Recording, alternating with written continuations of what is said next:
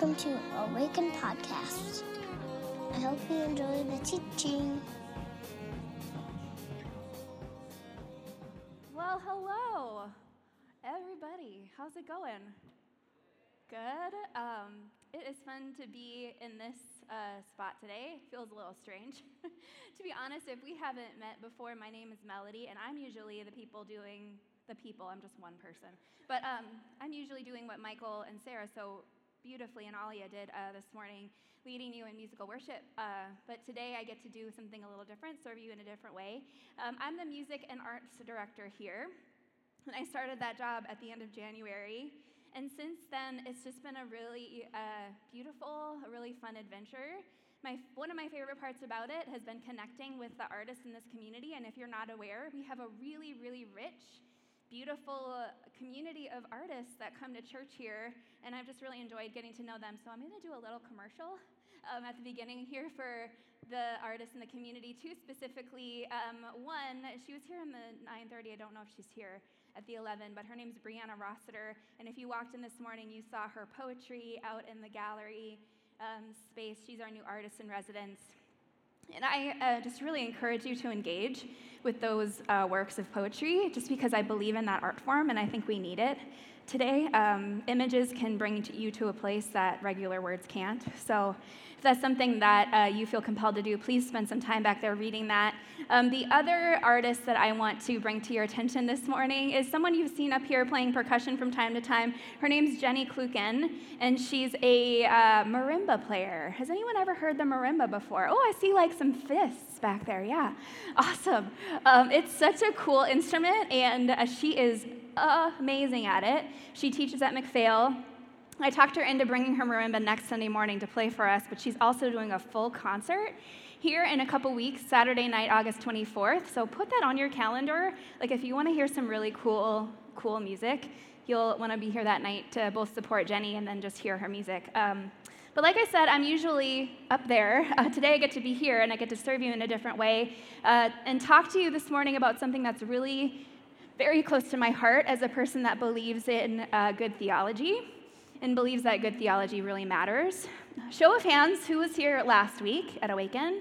Don't be ashamed if you weren't. We all get that it's cabin season in Minnesota. Um, but if you were here, you heard my friend Sarah Wilhelm Garbers um, unpack a passage where Jesus uh, speaks of himself as the way, the truth, and the life. And the invitation that she gave was just that. She said that word, that phrase is actually an invitation, not a box being drawn saying these people are in and these people are out. So she kind of helped us change our view of God.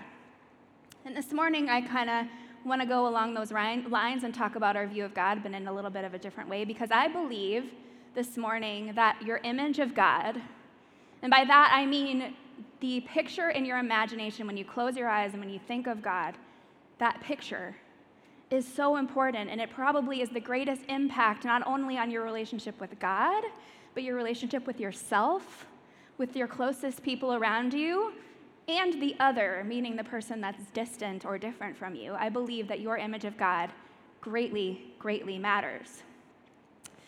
My image of God uh, as a little girl was affected by two major things. The first is the church that I grew up in. I grew up going to an Assembly of God church. Do we have any other former Assembly of Godders? Oh, yeah, oh, Grove's family in the front row. Um, yeah, it, good people over there in the A G. Um, and I used, I went to church a lot. Uh, Sunday morning, usually I was there for all the services because I was doing music in some way, shape, or form, or my parents were. Um, so Sunday morning, Sunday night, a completely different worship experience. We would have two each on Sunday. And then we would do Thursday night choir rehearsal. I was there for that, usually. Wednesday night, kids programming. Uh, the kids programming for girls was called Missionettes. Do I have any former Missionetters here? Yes, Grove's family, the front row. Um, so glad you guys are here. Um, so uh, Missionettes was the girls' programming. The boys' programming was called Royal Rangers. So the boys, they earned badges, and they earned badges in all this really cool stuff. Like, they would go camping. They would carve wood things. I would see them playing sports outside. And guess what the girls' badges were? Any any guesses? What? Cooking, yes, cooking. Cleaning, ironing, babysitting, laundry. Yes, yes. Deeply ingrained in me were the gender roles of my childhood. Um, so along with all of that, what we were supposed to do in Missionettes is we were supposed to read the entire Bible. And in order to graduate from the program or be called an honor star, you had to read every chapter of the Bible, and you literally had a checklist with little boxes in it, and every time you read a chapter, you checked off the little box. Um, and I, about the day before that that whole checklist was due, realized, oh, I think I've only read about maybe five chapters of the Bible, but I was so bound and determined to graduate that I just went ahead and checked off all those little boxes, really deceptively became an honor star. Um, Super glad I got that off my chest this morning. Thank you for allowing me that vulnerable space. Um, but when I think about that image, I realize how much that image really defined who God was to me. God was this guy up in the sky looking down on me, making sure that I was checking off all the boxes. Like, just go to church, you'll be fine. Check. Just read the Bible, you'll be fine. Check. Don't ask questions. Don't adventure through faith. Don't do those things because you might not check off a box or you might do it wrong. And then something's wrong then with your relationship with me. And then you're really in trouble because the end of the world is coming really soon. That's a different topic for a different day. Um, so God was authoritarian punisher, really. The second thing that affected my image of God was my relationship with my dad. And that makes a lot of sense because in the Bible, there was all this really, really beautiful and good imagery about God as Father. And the prophet Isaiah says in Isaiah sixty-three, "You, O Yahweh, are our Father, a Redeemer of old is your name." And Jesus himself is constantly saying things like, "The Father and I are one." And also he teaches us how to pray and begins by saying, "Our Father." The Apostle Paul in Romans eight, one of my favorite portions of Scripture, he says, "The Spirit you received does not make you slaves so that you live in fear again. Rather, the Spirit you received brought about your adoption to sonship, and by him we cry, Abba, Father." Does anyone else really love that verse? I for sure have. It's been a really good one for me. So, little Melody, growing up in A G Church, a million times a week, grew this very strong connection with God as my father. But here was the problem with that. My dad, along with being a really, really brilliant musician, architect, really passionate guy, he was a very deeply troubled man. He lived pretty much his whole life with a lot of rage and a lot of mental illness, and my uh, connection with him was pretty poor. He didn't really take a lot of interest in me. He, could, he really couldn't. And I didn't really realize until my twenties how much my broken relationship with my dad had disfigured my relationship with God. And in that point of my life, my inner world was really crumbling. I couldn't sleep. I was really depressed. I was really anxious. Felt really disconnected from myself, from God, from other people. So I took some really drastic measures. I actually moved to Florida, from Minnesota to Florida, lived with my mom, who I had a pretty decent relationship with at the time, and started therapy, thank God. Um, and I was working a job there, and my friend that I worked with, as I was kind of sharing some of my, the turmoil that I was experiencing, um, she said, "Have you ever thought about asking God to re-father you and reparent you?" And I was like, no. I didn't know that was an option. Um, and so I did. For the first time in my life, I really engaged with God. And I asked God, I was like, "Would you please show me yourself as my good father?" And guess what happened? He did. And I remember the day, just as clear as it was yesterday. I was driving my car, and I was listening to a song that I was supposed to lead at church the coming Sunday, and I just started weeping. And I had to literally pull over the car because I like couldn't see. I was like, I can't drive. And as I pulled over my car and I closed my eyes, I remember just the colors, like beautiful, bright colors in my head. And I realized at that moment that when I had closed my eyes and envisioned God in the past, the colors were dark, gray, distant, very unapproachable. And I realized that God was my good father, who was actually taking joy in me, taking delight in me, who wanted me to approach him with everything, not just the shiny Christian parts. And that was a life-changing moment for me, and it was really, really good. Uh, so maybe this morning you're like, well, can we go home now? Like, is that it? You, you've seen God as your good father, and now you know that you're good. But actually, that's not the end of my continuing image of God, image of myself story. I thought that I knew that I was good, but then even after that, I still wrestled with some really, like, deeply entrenched um, not enoughness, some inner shame, some anxiety. And you want to know where I experienced that the most? Band rehearsals. So I have been leading worship for a long time, and uh, uh, that time in my life, I really got the opportunity to come in as a leader. And my inner dialogue going into those moments went something like this. It said, "You'd like to think that you know how to lead this well, but actually you don't." And really, no one else in that rehearsal space, mostly men, they don't really think that you do either. That was just what was happening in my brain. So most of the time, I would really just shake my way through leading things. I would just apologetically shake, over-apologize for myself and my ideas.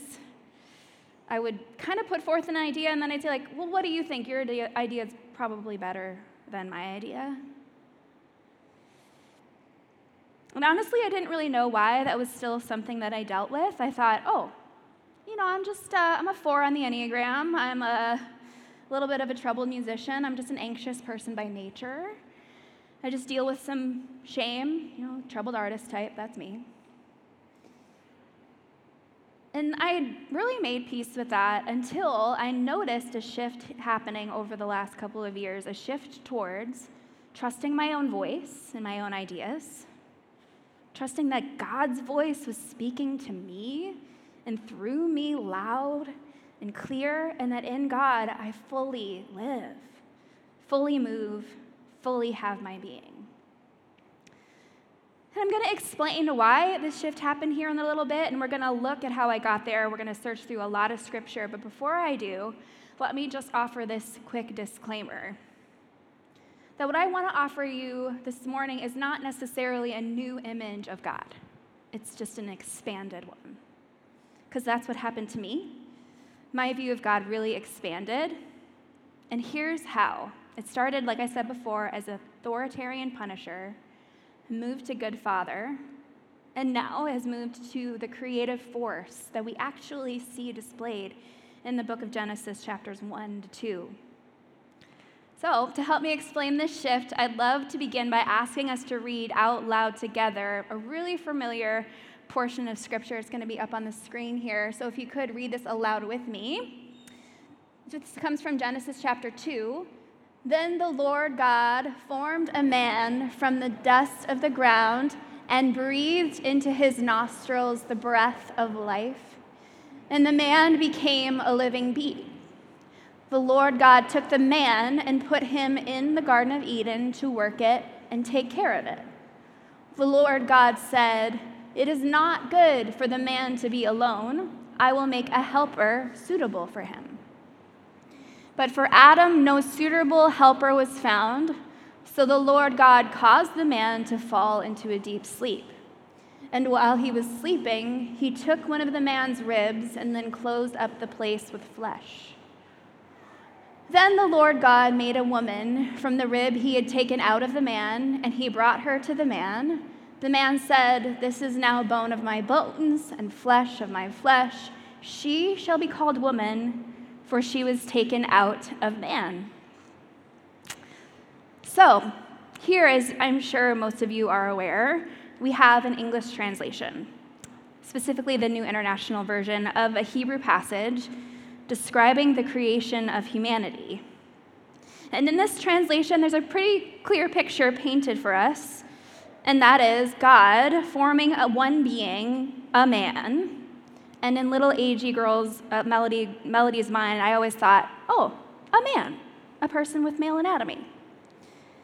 God makes this male person first, takes one rib from his body, and creates a female so that Adam, the man, could have the help that he needed to do all the work that he was given to do. So little Melody understood her gender's creation to be, at best, a nice, sweet afterthought.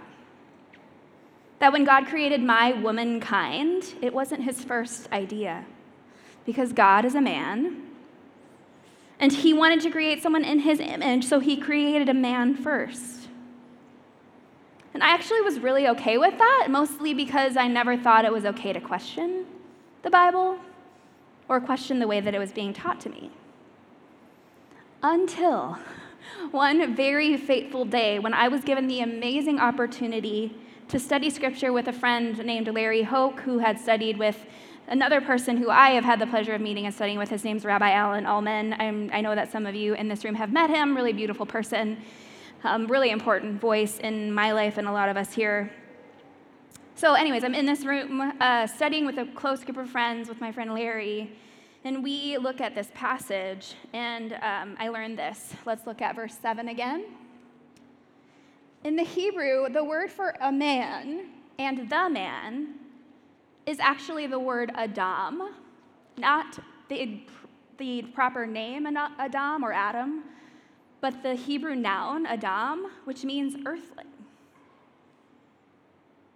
So your regular ancient Hebrew person would not have heard male, they would have heard earthling, that God formed an earthling from the dust of the ground, not a man, not a woman, but an earthling.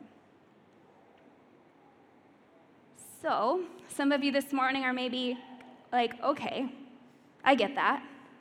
What about the his, where it says his nostrils? Doesn't that clearly depict God as being, or uh, the person, the being being male? Well, here's something that Western Christians, most of us, don't understand or know about the Hebrew language, because it's a lot different than English, and it's the way that pronouns work. So we're going to get a little bit grammatical here and talk about grammatical gender, so stick with me. In English, what we have what are called gender-neutral pronouns, so that when we're talking about something that doesn't have a gender, like a book, like this book, for example, we refer to it as an it. The Hebrew language has no gender-neutral pronouns. So quite literally, every word that has an object, that is an object, has a gender associated to it. So this book in Hebrew is called a sefer. And if I were to talk about it and say, I'm holding this book, if I wanted to use a pronoun, I wouldn't say it, I'm holding it in my hands. I would say, I'm holding him in my hands. And actually, in verse seven, there is no pronoun his in the original Hebrew. But the word for nostril is the word af, which is a masculine noun. So no wonder the translators would have translated and then called it his nostrils. Not to mention that the translators are all straight white men who probably weren't thinking of women, for sure weren't thinking about our L G B T Q brothers and sisters when they were writing this and writing it, translating it in a very patriarchal culture. But I know that we've heard Micah talk about that, so I'm just going to leave that there. Um, but maybe what you haven't considered yet is that all of the words he and his in Genesis one and two, when the Hebrew people were, would hear these pronouns, they wouldn't think of a male. They would think of a, an earthling and a God who's genderful. It was really more of a language thing than it was an anatomy thing. So now, maybe some of you are like, but what about the rest of the story? Woman is an afterthought, right? Made from Adam's rib. So here's one of my favorite parts about this. Let's look at verses twenty-one to twenty-two again. So the Lord God caused the man to fall into a deep sleep, and while he was sleeping, he took one of man's ribs and then closed it up the place with flesh. Then the Lord God made a woman from the rib he had taken out of the man, and he brought her to the man. The phrase translated into Hebrew, he took one of the man's ribs. In Hebrew, it reads, and I practiced this, so I'm really excited about it. Lakach echad selah. Thank you. Thanks, Jenna. Um, and in Hebrew, a much better translation, I think of it, is laid hold of one's side.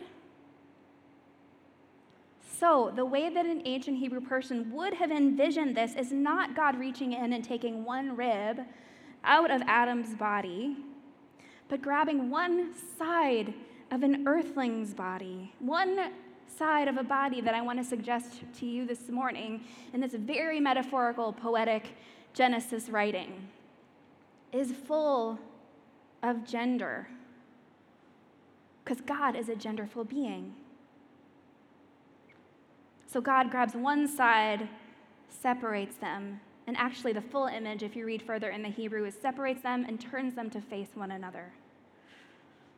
Because another word in this translation that I believe very poorly translated is the word helper in verse eighteen. The Lord God said, "It is not good for the man to be alone. I will make a helper suitable for him." That's the N I V. But in the King James Version, it's actually more accurately translated as helpmeet. The Hebrew phrase is ezer kenegedo. Let's all say it together. Ezer kenegedo. Isn't that kind of fun to say? The word ezer means help, uh, means uh, help, and then the word meet, kenegedo, is actually two Hebrew words together. The prefix is ke, which means like, and then the next word is a root verb, um, neged, which means face to face. So it's more accurately translated, one who helps, like she is face to face.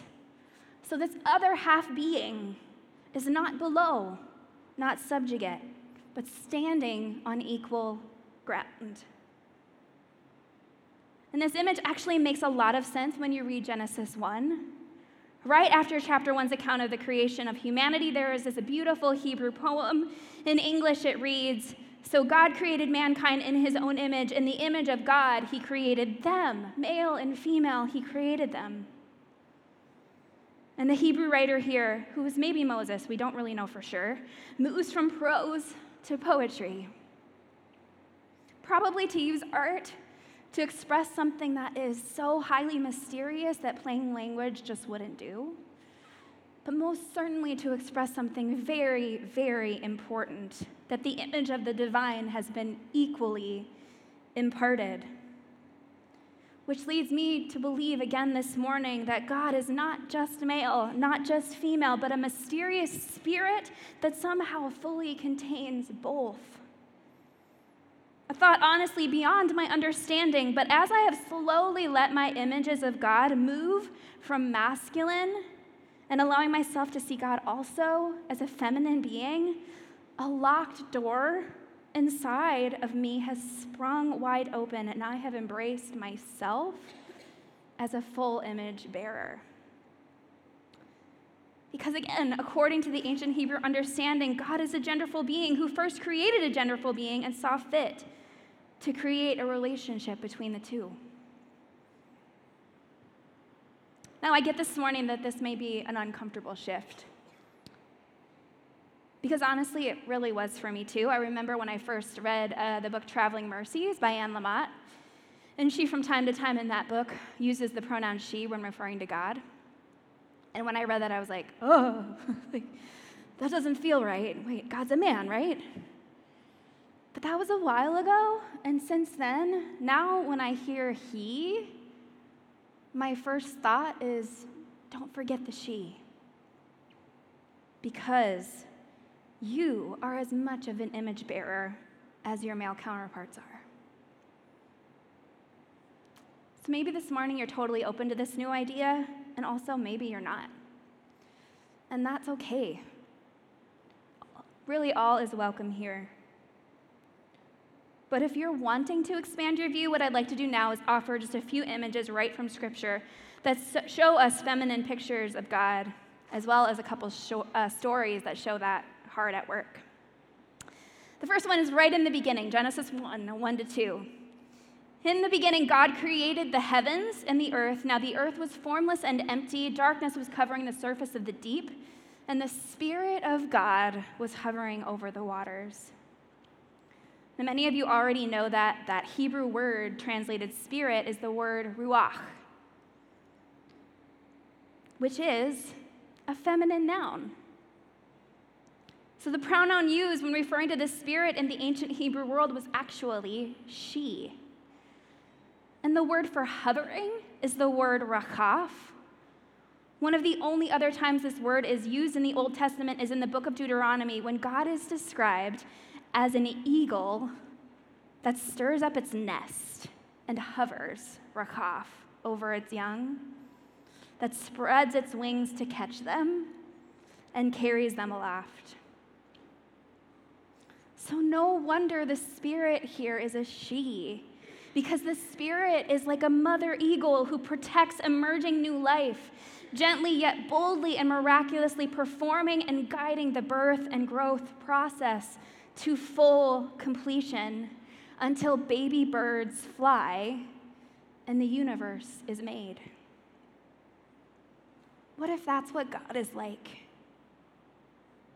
And what if God is like that for you? Almost a year ago now, we were, as a country, uh, experiencing the birth of the Me Too movement, which happened in response to a lot of women coming forward with stories regarding their tragically and shamefully hidden experiences with sexual violence. It began to become very clear at that time that there was a problem that needed to be addressed. So guess what happened? Right here in the Twin Cities, my friend Sarah Wilhelm Garbers, that was here last week, um, and a couple other female clergy decided that they, as leaders in the church, needed to respond. And they needed to create a safe space for women in their communities and throughout the Twin Cities to experience healing from their wounds. So they had a community-wide worship service specifically designed for survivors of sexual violence. And at the beginning of the gathering, every clergy member in the room, we were about thirty of them, male and female, mostly female, and most of the men were gay. Just a little side note. But um, they were facing the congregation, and they read aloud statement after statement, crafted statement of apology on behalf of clergy for mishandling the conversation and not for hand- handling it sooner, for letting shame run the narrative rather than offering a space for healing and hope. What I saw there as I sat and wept were mother birds caring for their young, women who decided that the healing of hearts was more important than inaction or apathy, women who just couldn't do nothing while seeing God's children alone, broken, and afraid. So they made a nest, a mother eagle, the feminine heart of God at work. And then God describes, I dare, I dare say, herself in this way in the book of Hosea. Like a bear robbed of her cubs, I will attack them and rip them open. Like a lion, I will devour them. A wild animal will tear them apart. Ugh, right? This powerful and even grotesque imagery of a mother bear defending her young shows us the mother heart of God who, when confronted with the loss of her children, displays a power unmatched. I believe we see this image of God at work in Exodus chapter one, one of my favorite yet lesser known parts of the Exodus story. In the beginning of Exodus, as most of you know, the Israelites find themselves multiplying greatly in the land of Egypt, but for that reason, they are held captive.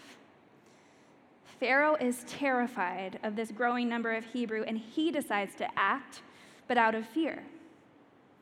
He demands that all of the Hebrew boy babies, because the girls are obviously not a threat, be killed. And then by, I believe, divine intervention, he employs two Hebrew midwives named Shifra and Puah to do the killing. But as we read in Exodus one, verse seventeen, the midwives, however, feared God, and they did not do what the king of Egypt had told them to do. They let the boys live.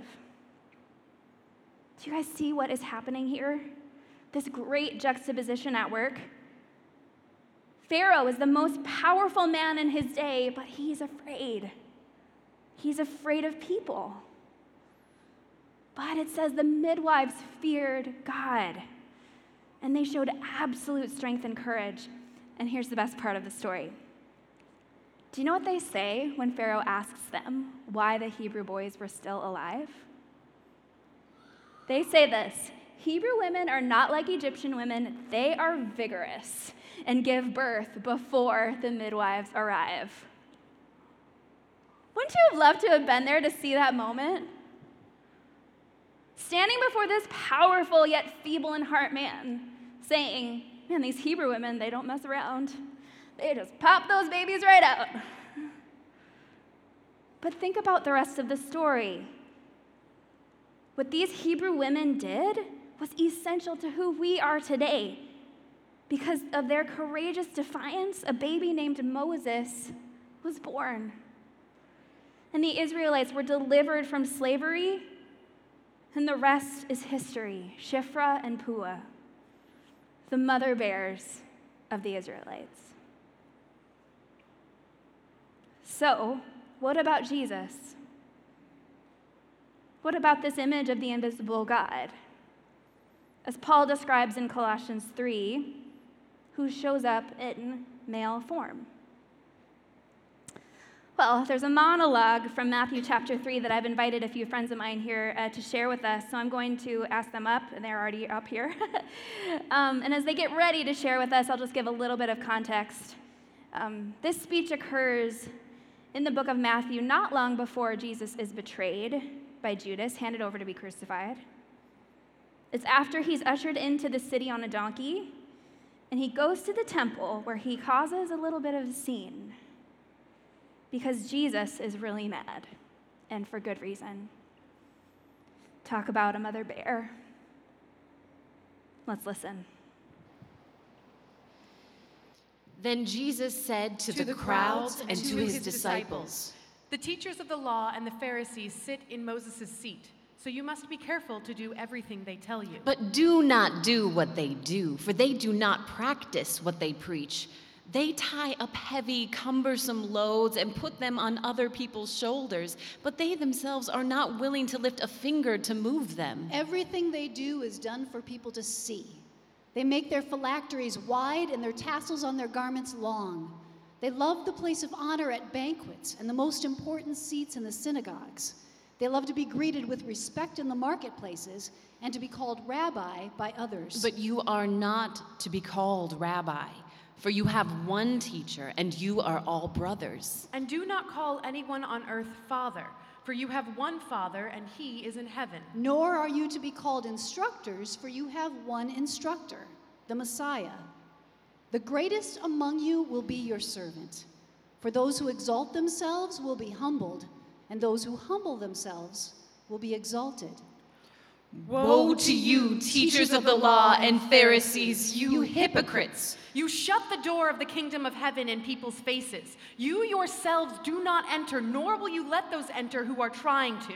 Woe to you, teachers of the law and Pharisees, you hypocrites! You travel over land and sea to win a single convert, and when you have succeeded, you make them twice as much a child of hell as you are. Woe to you, blind guides! You say, if anyone swears by the temple, it means nothing.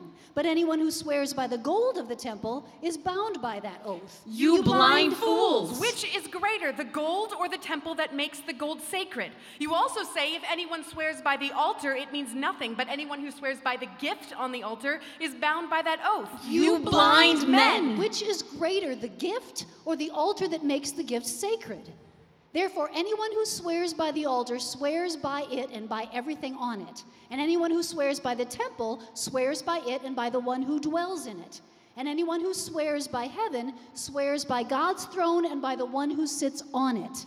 Woe to you, teachers of the law and Pharisees, you hypocrites! You give a tenth of your spices, mint, dill, and cumin, but you have neglected the more important matters of the law, justice, mercy, and faithfulness. You should have practiced the latter without neglecting the former. You blind guides! You strain out a gnat, but swallow a camel. Woe to you, teachers of the law and Pharisees, you hypocrites! You clean the outside of the cup and the dish, but inside they are full of greed and self-indulgence. Blind Pharisee, first clean the inside of the cup and the dish, and then the outside will also be clean.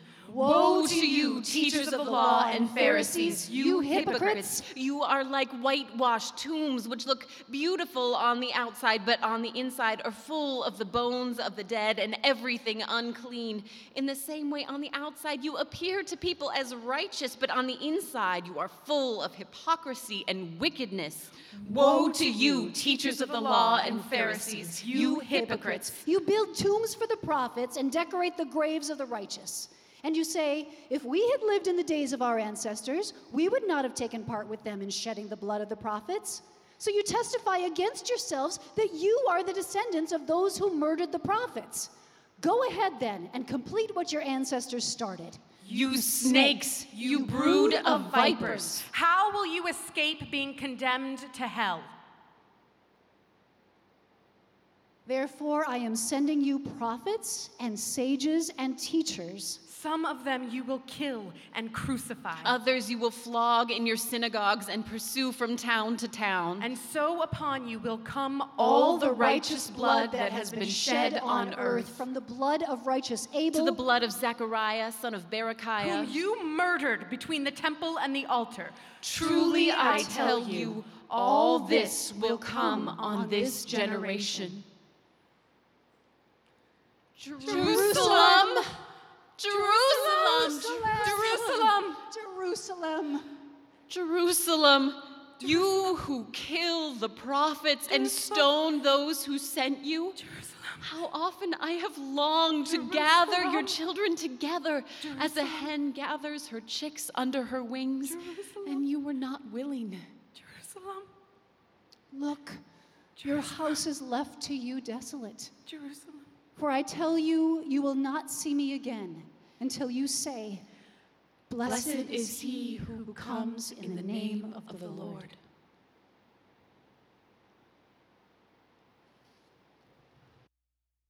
Thank you.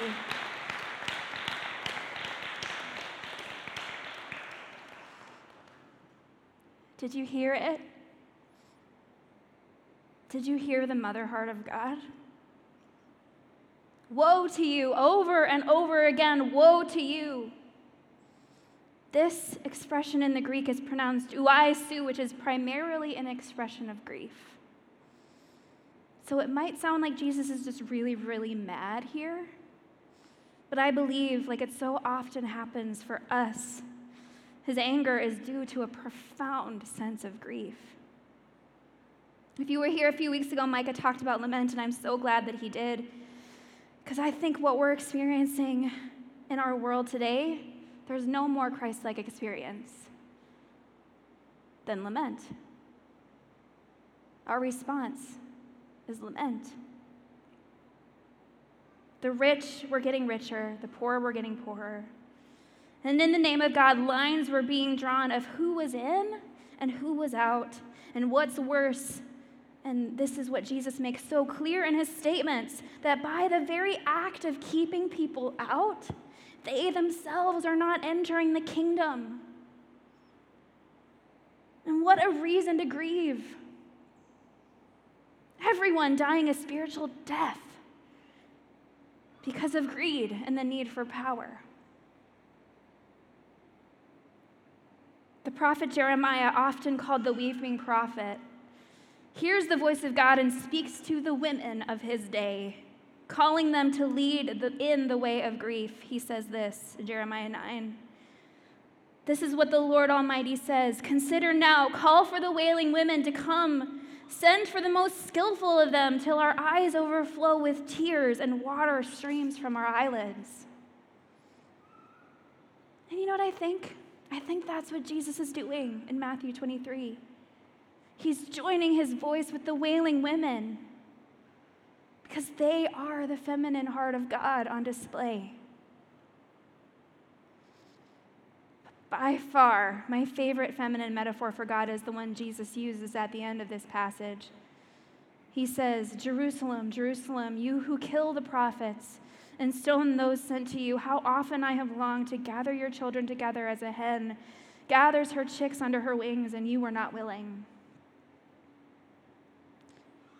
This statement of Jesus is recounted in the book of Luke as well, but it includes a statement of his that Matthew leaves out right beforehand, where Jesus refers to King Herod as a fox. So in the same moment, Jesus uses a fox to describe Herod and then a mother hen to describe himself. When do you think a fox and a hen most often interact? When the fox is fixing to do what? Attack. And what's the only defense that a mother hen can offer in that moment? Herself. She gathers her chicks under her wings and sacrifices herself on their behalf.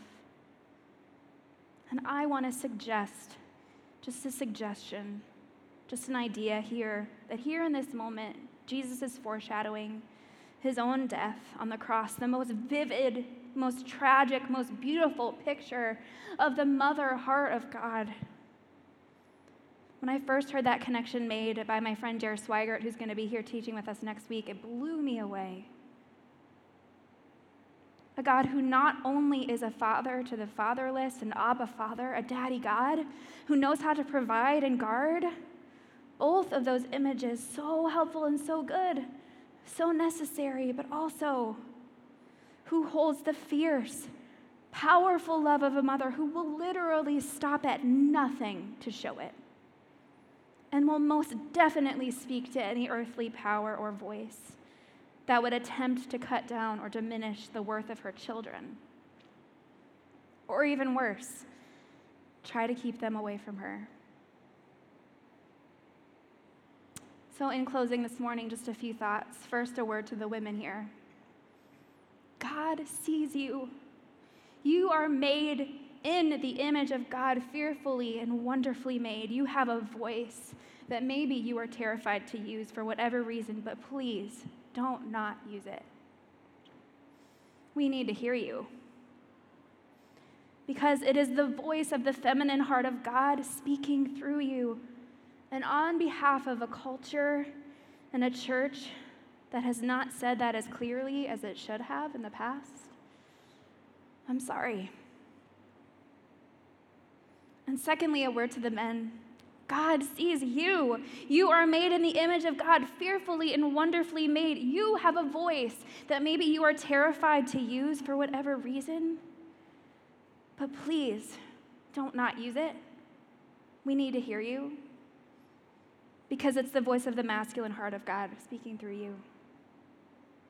And on behalf of a culture and a church that has done a really poor job of teaching you how to share your power equally with women, I'm sorry. And then thirdly, just a little quiet, humble invitation. If you find yourself this morning, for whatever reason, in need of a moment to embrace the mother heart of God, or let the mother heart of God embrace you. And if you need to be fiercely loved, what if God fiercely loves you like a mother bear? What if God, like a mother eagle, creates a safe space for you to heal, grow, flourish, and eventually fly? What if that's what Jesus is like? What if that's what God's heart is like? What if God's heart is just as beautiful as a mother's heart?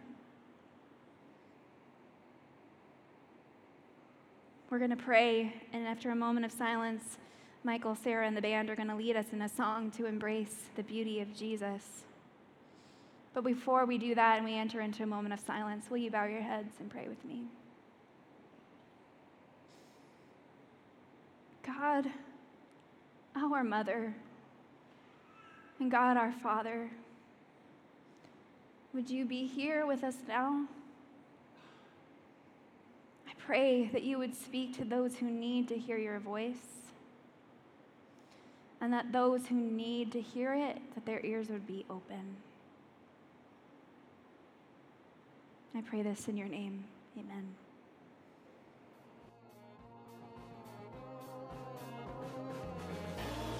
Find us online at w w w dot awaken community dot com or on Facebook at w w w dot facebook dot com backslash awaken community or on Twitter at awaken community.